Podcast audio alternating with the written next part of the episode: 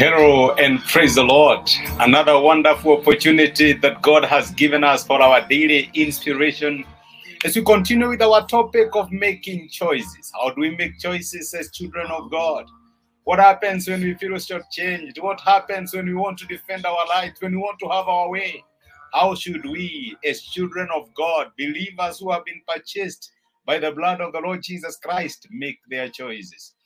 We have seen that when we accepted the Lord Jesus Christ to govern our lives, we made the most important choice of all. We told Jesus, not our way, but have your way in our lives.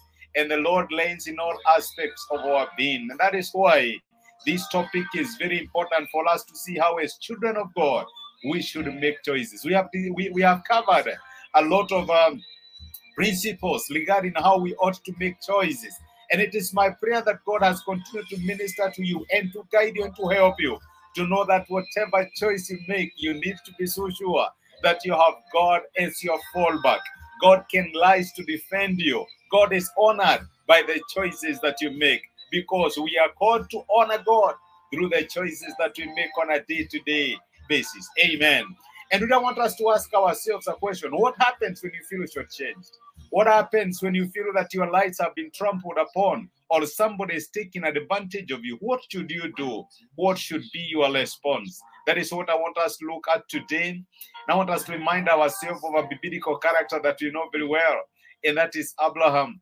If you know very well that Abraham was called from his father's house and was told by God, Go to a place I will show you, the land that I will give you to be your own.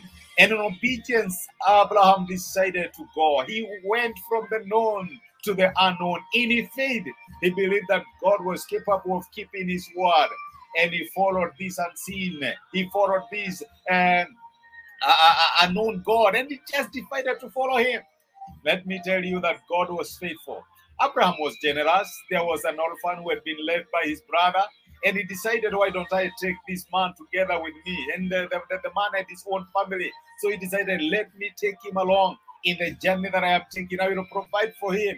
I will protect him. I will be there for him. And the scripture says that God took Lot together with him, and they went and they arrived at the promised land. Let me tell you that in the passage of time, God started blessing them until their flock, uh, until their herd increased immensely, such that their herdsmen started to quarrel.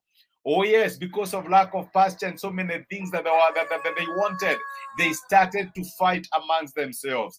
And it is that particular moment when Abraham called Lot and told Lot, "We are brethren. You know, we are relatives. We don't need to fight. Let us agree what is the best way forward. And the scripture says, when you read in the book of Genesis, chapter 13, uh, from verse uh, 7, let me start from verse 7. This is what the Lord says. or let me start from verse 5. Now, Lot was moving, uh, moving about with Abram, also had flocks and herds and tents. But the land could not support them when they, where they stayed together, for their possessions were so great that they were not able to stay together and quarreling arose between Abraham, Abraham's herders and Lot's. The Canaanites and the Perizzites were also living in the land at that time. So Abraham said to Lot, Let's not have any quarreling between you and me, or between your herders and mine, for we are close relatives. Is it is not the whole land before you? Let's part company. If you go to the left, I'll go to the light. If you go to the light, I'll go to the left. Lot looked aloud and saw that the whole plain of the Jordan towards Zoar was well watered like the garden of the Lord, like the land of Egypt. And this was before the Lord destroyed Sodom and Gomorrah.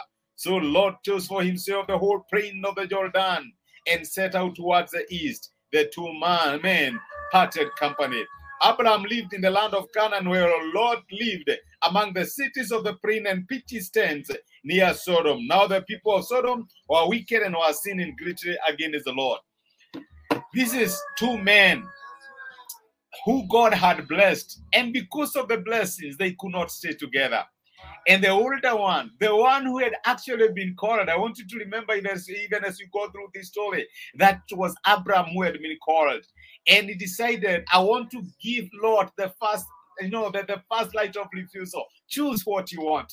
Whatever you choose, I will go with the remainder. But unfortunately, Lot chose with the eyes. He looked at the green lands, you know, the prince of Jericho, Eh, the, the, the, the whole Jordan Valley, very clean, very large, very good for livestock. And he decided, no, there is no way I'm going to allow Abraham to have that. That will be my choice. I know this man is the one who was called. I know this is the man who took me along together with him. But on this one, I have to go and have the best. And the scripture says that Lot chose the best part of the land.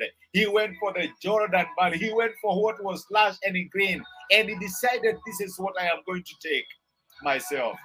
And he left Abram with the barren heights. He left Abram with the mountains. That is what the scripture says. And if you go to verse 14, the scripture says that immediately they parted ways. God came to speak to Abraham. And the Lord said to Abraham, after Lot had departed from him, Look around from where you are to the north, to the south, to the east, and to the west. All that land you see, I will give to you and your offspring forever. God gave an assurance to Abraham. I know you feel shortchanged. I know you feel this man has taken advantage of you. I know this man has taken the best for himself and left you with something that looks like a leftover. But I am here to tell you I want you to look to the north. I want you to look to the south. I want you to look to the east and to the west. All that I will give you and your descendants, including what Lot had taken. And if you read the scriptures, you realize that it did not take long before Lot lost everything that he had seen with his eyes. And God was faithful to keep his covenant to Abraham. He gave him the whole of it. My brother and my sister, I may be speaking to you this morning, and maybe you feel shortchanged. Somebody took advantage of you. Somebody, you know, took advantage of your innocence. You, you, you, you, you, took care of them, or you were there for them. You gave the best for them, but they took advantage of you. They either stole something from you. They shortchanged you in a deal, and here you are. You feel bitter. You feel bad about it. There is a God who is telling you, like He told Abraham, I want you to look to the right, look to the left, look to the north, to the south, to the east, and to the west.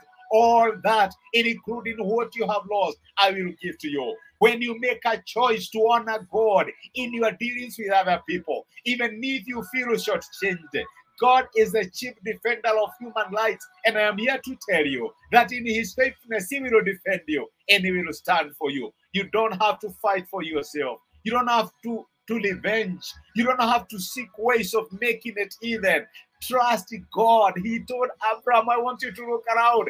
Everything you have lost, you will regain. It is just a matter of time. For now, you feel shortchanged. For now, you feel taken advantage of. For now, you feel abused and insulted.